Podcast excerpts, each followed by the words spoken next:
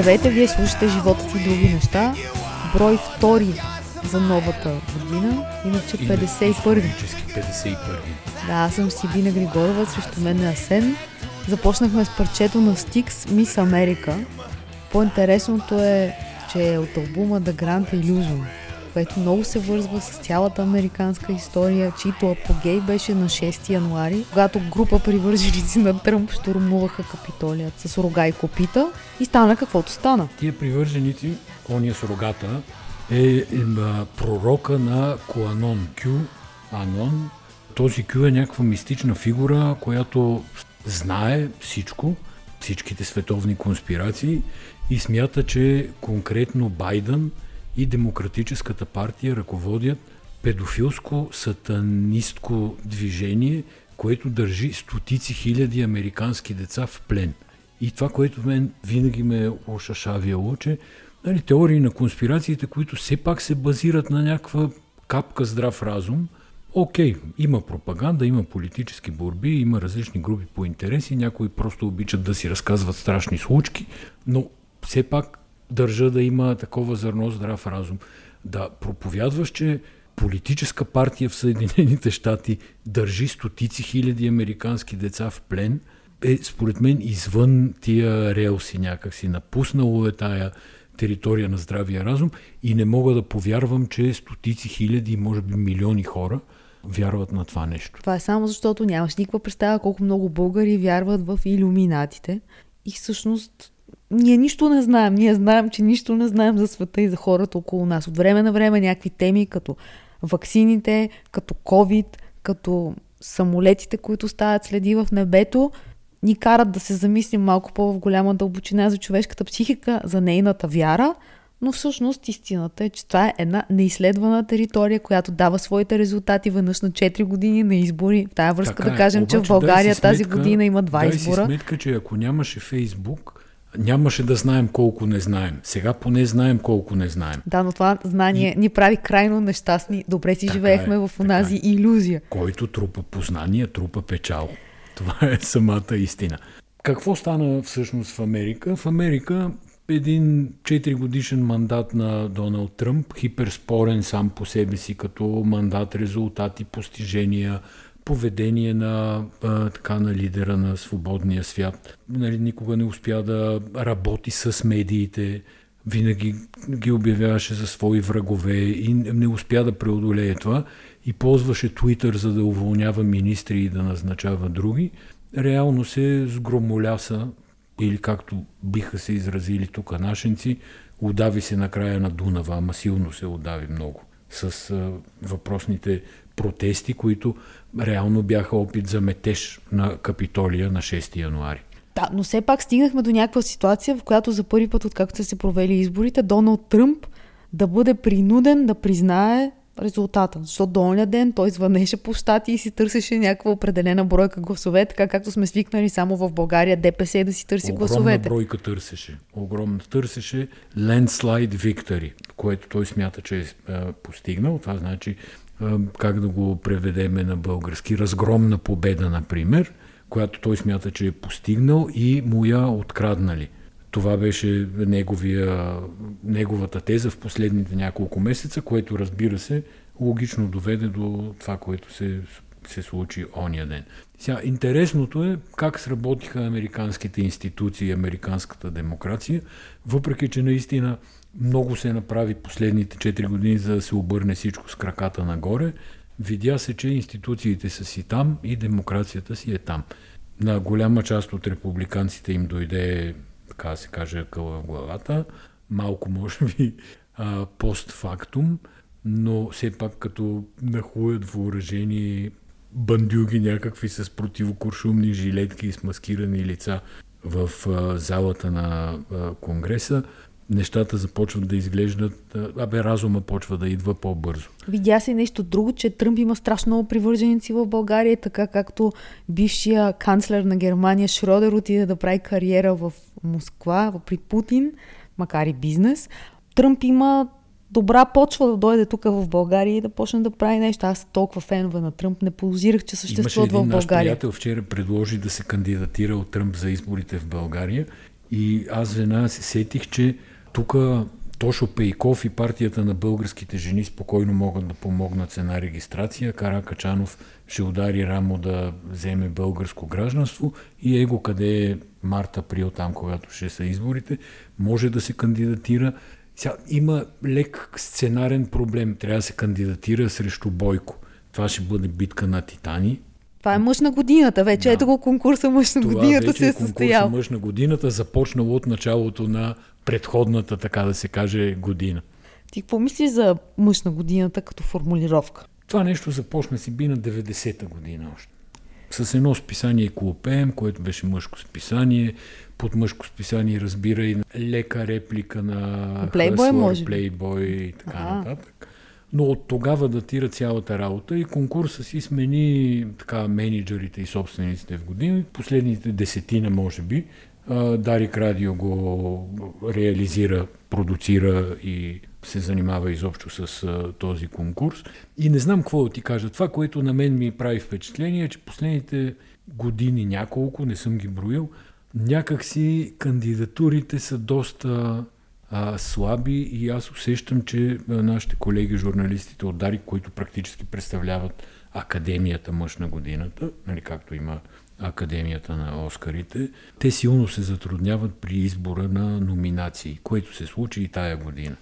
Тая година бяха номинирани баща и син Стефан и Макс Иванови, които си направиха лодка, гребаха и преплуваха Атлантическия океан, с което според мен те за мен са истинските фаворити за мъж на годината. Е, това е мъж на годината. другите- Като питаш какво е мъж на годината, е това е мъжко постижение. Без да, е, без да го казвам по сексистски начин. А, само да ти кажа, после ще стигнем и до там, но Добре. нали знаеш, че аз говорих с майката на годината, майката на Макси, съпругата на годината, която Така. е а, жена на Стефан. И тя казва, че за да тръгнат те на това пътешествие, което по принцип е трябвало да бъде северно-океанско пътешествие, но заради COVID и заради цялата ситуация там по света, Канада затваря, не могат да кацнат там и да тръгнат от там. А, става по този маршрут, по който е.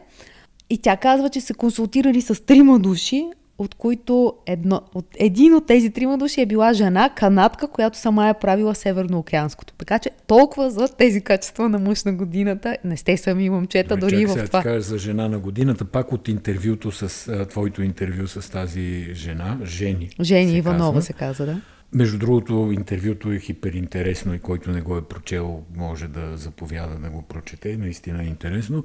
Но тъй като на самата жени се струвало голям риск да ги пусне съпруга си и, и детето да предприемат това пътешествие, и тя се е съветвала с три астроложки. Четири. Четири ли бяха? Да. Четири астроложки. И всичките й казали, много лошо ще завърши тази история, не пускай детето и така нататък. Тя все пак не ги е послушала, което за мен я прави жена на годината. И това, което стана, стана. Добре, да се върнем на, на мъж на годината. Другите конкуренти за тази титла са генерал Мудавчийски и доцент Мангаров. Което само по себе си вече е такова като скрит матч на Пулев с някой друг претендент на боксовия ринг. Това са, може би, двамата най-големи разделители на нацията. Казваш Мангаров и веднага едните се строяват от дясно, другите се строяват от ляво. Не, аз не съм съгласен съвсем с това, което казваш, защото Мангаров е разделител, той това работи последните месеци, затова му плащат, се вика, не слиза от телевизиите и непрекъснато разправя, че няма вирус или ако има там много лек нещо, чайчета, аспиринчета, па ваксината и тя леко съмнителна. Нали, сега малко не смее, вече напоследък според мен не смее много да говори, но това беше човека, който, ако не е посял, то поне поливаше цялата антиковид вълна в българското медийно пространство. Добре, т.е. ти се съгласи с мен, че той разделя обществото. Той да, но за Мутавчийски не съм съгласен. Мутавчийски имаше и сигурно още има ролята на ръководещ на Националния оперативен щаб за справяне с пандемията. А той мъж ли е на годината или не е? Претендент ли е в твоите очи? Ами в много по-голяма степен би могъл да бъде претендент, защото все пак водеше тая криза, особено първата, неуморно, денонощно, така както реално правителството реши да я проведе. Това е една съвсем друг, те, друга тема сега. Дали имаше нужда от всичките тия пресконференции, извънредни, нощни, сутрешни, обедни и вечерни, но човека си вършеше работата. Как? Човека, както го също наричаш ти, е поискал от Радосвет Раде в официално писмо да бъде изваден от тази класация. Еми, много правилно е поискал да бъде. В смисъл, чест му прави, че е поискал да бъде. В резултат на изваден. което гласуването спира. Мангаров в типичния си стил казва по какво ще си мерим мъжествеността, по дължина, по дебелина, по какво. Тоест и той се оттегля. Еми той според мен въобще не гледа на сериозно на цялата работа. И с това мъжествеността остава да си я премерят. Абе, класациите са сложно нещо. В- Сега да кажеш най-добрия, най-красивата жена Мис Америка. Най- там какво, мъж на годината, жена на годината, най-влиятелният човек. Това са хиперотносителни работи. Всъщност единствената истинска класация и то частично е тая на Форбс, която мери кой е най-богатия човек в света. Те са топ 500. Тя, защо казвам, че е почти вярна? Защото реално заради пазарните капитализации и пазарните флуктуации, с извинение за думата, там се мести непрекъснато първо, второ, трето място, по-надолу да не говорим колко често се Благодарение на кмета на Калофер Румен Стоянов можем да кажем, че премерването на мъжествеността все пак има къде да се случи на Йорданов ден на 6 януари в река Тунджа и на хорото в Калофер. Това остана мястото за мерене. Еми, сега аз много не разбирам защо се смята за голяма проява на мъжественост да свирнеш 3-4 ръки да се метнеш в ледената вода да търсиш кръста и после да играеш хоро с топани, гайди, гадолки и свирки. Окей, има хора, на които това им харесва, да са живи и здрави. Въпросът е, че тая година съвпадна с период, в който в България действат някакви противоепидемични мерки. И на мене ми се струва доста безсилно и тъпо от институционална гледна точка. Първо да допуснат това да се случи и второ, като се случи, на никой да не му се търси отговорност. Но имам това е, да кажа. тази седмица беше един пример за това, което аз наричам парадоксите на телевизията. Телевизията, която с цялата си мощ, обхват, потенциал, не успя да излъчи кадри от а, Капитолията на живо, от штурма на всичките трамписти, успя да направи живи включвания по три пъти на сутрин, става дума и трите сутрешни блока, от Калофер, кметове, хора и всичко останало. Това е парадокса на телевизията. Между другото, за Е, дебата... защото за това се подготвили, защото този дебат се подклажда непрекъснато. Сега да има ли хоро, да няма ли хоро, а пък да има хоро. Голяма работа, като има. Смисъл, всичко е въпрос на интерпретация в края на краищата, но че не можаха да се организират, да включат на живо събитието от Капитолия, това е интересна тема наистина, защото това не е да кажеш 3 часа през нощта, нали, когато разбираемо няма дежурни в телевизията. Еми не, аз погледнах в колко се е развила новината и 9 часа вечерта, което 9 е часа всяка- активно време. Да, всяка телевизия има късна емисия, т.е. предполага се поне един дежурен редактор стои там. Въпреки, че ще ги издам и ще ги изложа малко, поне за една от трите големи телевизии съм сигурен, че си записва късната емисия по-рано и я излъчва на запис. Предполагам и с другите е така, нали, за да не стоят хора до много късно, което не е много окей в днешния забързан и турбулентен свят. Миналата седмица коментирахме новогодишните програми с лека ирония и по-тежка критика. И след това един от нашите слушатели ни изпрати статия, в която британците критикуват тяхната новогодишна програма, която не е мръднала, много е скучна и тем подобни. Сега ние си говорихме за това, че телевизиите за пореден път пропускат някакво събитие на живо и хоп, прочетох германците, които са силно критични към тяхната обществена медия. Те не си позволяват да критикуват частните, защото си дават парите и данъците за обществените. А както знаем, германците едно евро е едно евро за тях и са много чувствителни на тази тема.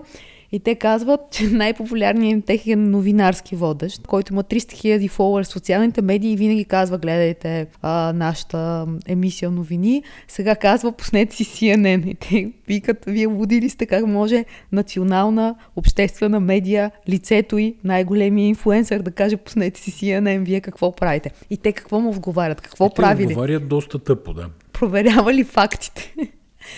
Това е някакво събитие, което се случва на живо, няма никаква нужда от проверка на фактите. Трябва ти една картина един човек, който да коментира просто. А вече проверка на фактите, евентуално някакви хора стоят отзад в нюзрума и проверяват, и ама за после. проверяват, разбира се, и да говорят на така.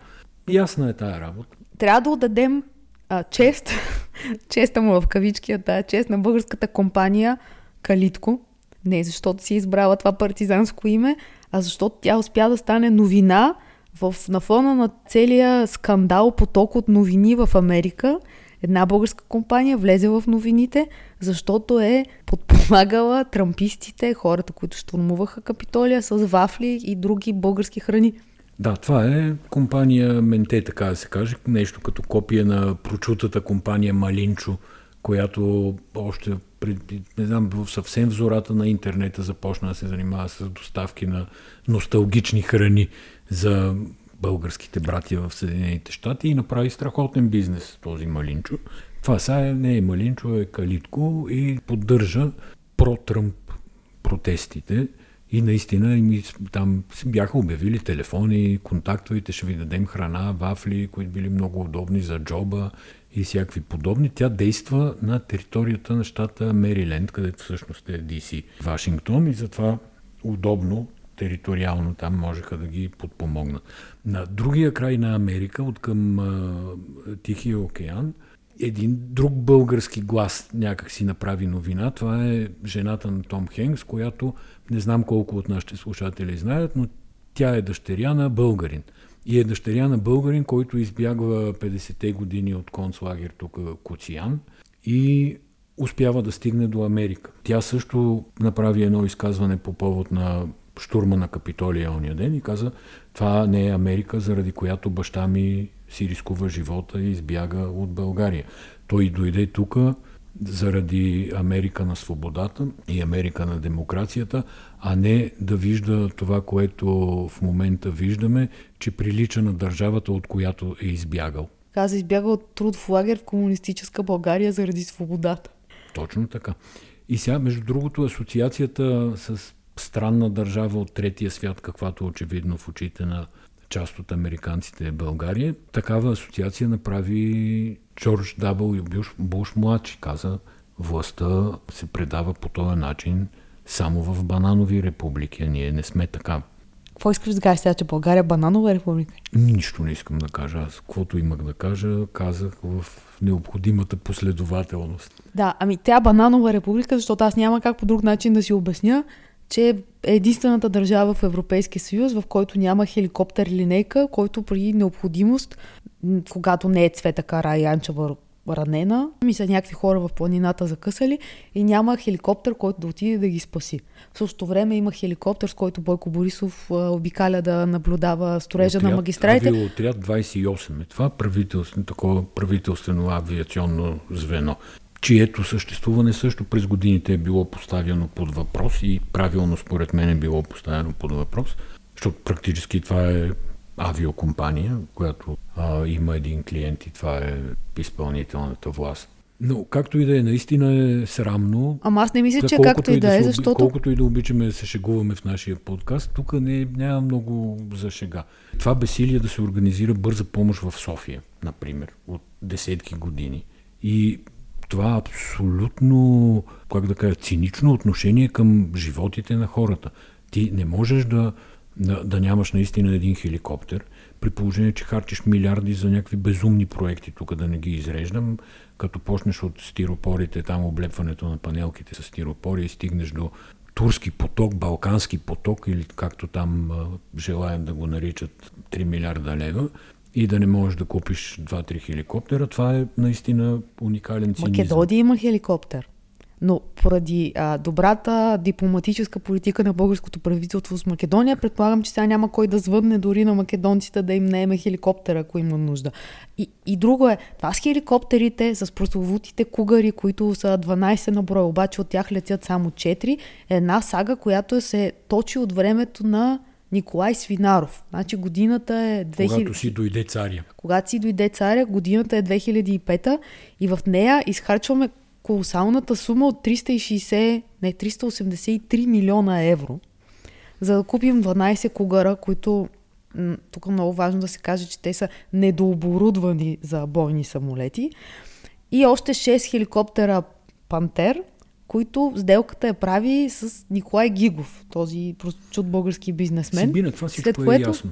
Обаче да придобиеш актив за почти 400 милиона евро и да кажеш ми той не е дооборудван и 20 години да не го пипнеш и да не го използваше, още по-голямо прахосничество от това да сключиш съмнителна сделка за 380 за която, милиона. За която в един момент се Парди описа писмо, че има съмнения за 35% по-висока цена. Води се не знам колко години арбитражно дело. Ние връщахме три хеликоптера от тези по-малките, за да вземем някаква втора употреба.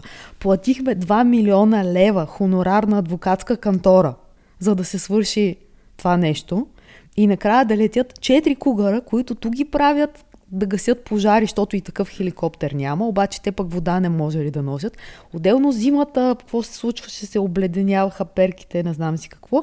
И сега ще ли да ги правят линейки, обаче те не може ли да станат линейки, защото им бил много скъп а, един летателен час. Те били много големи и много тежки и не може ли да кацат къде да е. И всякакви измислици. В смисъл, няма едно последователно решение, в което като не ти трябва тия 12 кугара да ги продадеш на македонците. Всъщност, да ти припомня, ние ходихме с тебе в ролята си тогава в предишния си живот като телевизионни водещи в авиобазата в Граф Игнатиево и виждахме, разбира се, не летящите кугари там сложени в едни хангари. Ако си спомняш, те изглеждат като Ферарита. уникално добре произведени машини. Нищо друго не мога а... да кажа, защото нямам а, представа. Но това, което видях като салон, а, нали, кокпит, пилотска... Но беше огромен. Кабина, да, огромен беше, ма то сигурно трябват огромни. В смисъл, ти си купиш камион, вместо да си купиш Ford Fiesta, ще викаш ли, ема той камион е огромен. И огромен е, защото ти си купил. Ама ако нали, на тебе ти трябва Ford Fiesta, а ти си купиш камион, ти не си вършиш работата, която да, би вършил. Военните сигурно не им трябват Ford Fiesta, по-скоро им трябват по-големи хеликоптери. Не, е, това е вече тема, Много която... ще се зарадвам някой да покани Николай Свинаров по телевизията и той да обясни ситуацията с тази сделка или някакви други военни министри, които по-нататък са участвали в нея. Защото казвам, не може да има... Сме ги, купили сме ги. Едната страна на въпроса е, че да, окей, ако има съмнение, трябва да се разследва, да се стигне до някакъв отговор на въпроса добре ли са платени там похарчени 400 милиона евро или не са. Но другата страна, която е не по-малко важна, е, че военните притежават тези хеликоптери и за 20 години не са направили нищо, за да се възползват от тях. Да, и всеки път се появява един и същия разговор, да видим дали може да стане да се преоборудват. Абе, ми, вие какво правихте последните 10 години? Не видяхте ли дали не могат? Нямате ли разчети? И защо едно и също? Малко сме като в деня на мармота. Излиза Бойко Борисов и открива колелото. И след два дни открива тротинетката. И след 6 дни открива пак колелото. И ние седим като някакви такива а, зрители на лош театър и просто гледаме да, това нещо. Това със сигурност производители на кугарите може в един мейл да изпрати колко е модулен хеликоптер, с какво може да се преоборудва. Това не са нито някакви тайни, нито сложно за отговор. Така че да виждаме какво има да виждаме не е много ясно. Да, и само все пак тия не са някакви страшно скъпи машини, нали? Трябва да е ясно, че не става дума за някакви а, пари, които примерно се дават за Балкански поток, за да участваме в големи енергийни проекти. Ами става дума, имаше едно предложение в парламента на Дора Янкова да се купят С такива. Пари. Да, и се говореше за 25 милиона лева. Те се похарчили 383. Сега говорим за 25 милиона. Отделно има пари по европейска програма, в която забележи 36 месеца. Сега ще се избира какъв хеликоптер да се купи. Ама той не трябва един. И, и това е важна тема, защото планината някакси стана новото море на хората. Те всеки уикенд отиват да дишат чист въздух, отиват да се чувстват свободни, защото това е природата, да отидеш и да се отвържеш от града. И такива новини ние трябва да ги мислим не като се загине един човек или като пострадат четирима души, ами трябва да ги мислим наистина предварително. А ние ги мислим винаги постфактум и всички ставаме страшни експерти, нали, включително и аз тук да говоря за кугари. Но Сен ми даде алиби, возила съм се в хеликоптер. Не съм толкова боса. Да, возихме се в съветски хеликоптер, което беше преживяване. Еми, малко друсаше просто, но да, не бих, не бих да. го избрала за. Че малко духаше пракия. вътре, малко а, шумеше, малко друсаше. От всичко по-малко. Справи се, да. Да. Една новина такава, като за мъж на годината, искам да ти кажа. Кажи. Е това, че Теодор Ушев е избран за най-влиятелния режисьор в световната анимация за последните 25 години. Е, това е мъж на годината. Добре. Според мен трябва Дарик бързо да се организират а, и да го номинират. Знае, не знае, той няма никаква нужда, но да, това е един от а, хората, които извън милата родна страна, всъщност я прославят. Позамислих се дали я прославят, защото не знам той дали се афишира като българин, изобщо каква е там. Не му познавам творчеството, ако трябва да честе. И затова ми е трудно да определя. Еми най-малкото човека е иначе... крайно критичен към това, което се случва в България, без да пресолява нещата, т.е. взима отношение, дава интервюта, те са много интересни винаги за четене. И ти го казвам обаче и във връзка с нещо друго. Защото преди няколко дни почина Филип Трифонов. Един човек, за когото ти, когато почина известният актьор от филма Момчето си отиде, ти каза, ние не се възползвахме от него. В добрия да, смисъл да. думата възползвахме. В смисъл, че той можеше да бъде по-често в медиите, той имаше много парадоксално мислене и можеше да бъде наистина полезен, как да кажа, в общия дебат, който всички водим за това как живеем, какви сме като общество. Това исках да кажа. Не знам като актьор как завърши, дали играеше до последно или не, но така или иначе той беше един от много а, симпатичните и според мен силно подценени актьори на българската сцена. Да завършим с една много българска новина. Искам мъж стреля в едно от иначе затворените заведения в София.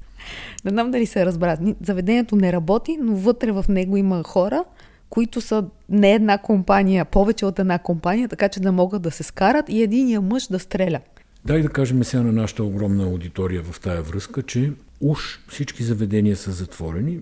Мен приятели непрекъснато така с половиността на ухо ми викат, бе, дай се видим в еди коя си кръчма, то нали знаеш, че всички ресторанти в София работят. Е, мене никой не ме кани, какви сте приятели? Мен ме канят. Не съм ходил, Явно някакви мъжки партита за мъже на годината е това. Примерно, нещо такова. Щом се пуца там и се... да, да, ние нямаме място жените. Така е, но все пак да се знае, че ресторантите работят. Дали това е добре, дали е зле, дали е къде спи държавата, след като е наложила някакви мерки, които очевидно никой не спазва. Нали? Тоест, да е само хорото, деца вика на рамо да ги носиме тия там 2-30 човека, които джапаха и стунджа. джапаха и стунджа е много добро определение. И след това джапаха и на хорото по джапанки. Да. Но това, че всичко е менте, всичко е относително, има забрани, никой не спазва, има ограничение на скоростта, никой не спазва. Подсещаме, между другото, за някакъв пак такъв избухващ периодично дебат. Имаше в началото на тази седмица дали ограничението на скоростта да стане 30 км в българските градове. Ми, да стане, ама то сега е 50. Не, то сега е 15. Ако виж средната скорост, която се движиш, то е 15. Това е средната скорост, но това не пречи е тук на улицата до нас, от един мина ще да ме отнесе се едно, че се състезава. Само, а нека да има 50 Само искам да се върна на затворените заведения в тая връзка. Мене на заведение не са ме канили, но една позната във Фейсбук да писа само аз ли не мога да си намеря частен фитнес. Тоест, има а, живот под другия живот, под официалния живот. Ние това сме го играли в комунизма години наред. Страшно сме печени, намирахме всичко, под да се наричаше, с връзки и сякаш се чувстваме супер добре в Абе, малко е, тук България сега като, уж като Америка по време на сухия режим. Ама сухия режим ти забраняват алкохол. Тук никой нищо не ти забранява, а ти казват не отивай, защото има болест можеш да се разболееш, можеш да умреш, можеш да заразиш други хора и те да умрат. Може да заразиш близките си и те да умрат. И в този смисъл тия партизански истории, които се извършват напоследък, не ми е много ясна мотивацията на хората, които ги правят. Калитковци сме обаче. Минаваме между капките. Минаваме между капките, което позволява на нашия главатар да излиза и да вика, ние най-добре управляваме криза. Еми, благодаря ти, че беше с мене и в този епизод. Аз съм с тебе по принцип. Това е публична тайна. И до следващата седмица. Благодарим всички, които ни слушахте. Можете да ни пишете, както знаете, където пожелаете. Ние сме навсякъде. Не сме като Тръмп, още имаме Фейсбук, още имаме Твитър. За сега не са ни забранили. Ние гледаме да не използваме политически некоректни изрази. Така че до следващата седмица. Чао, благодаря ви и аз до скоро.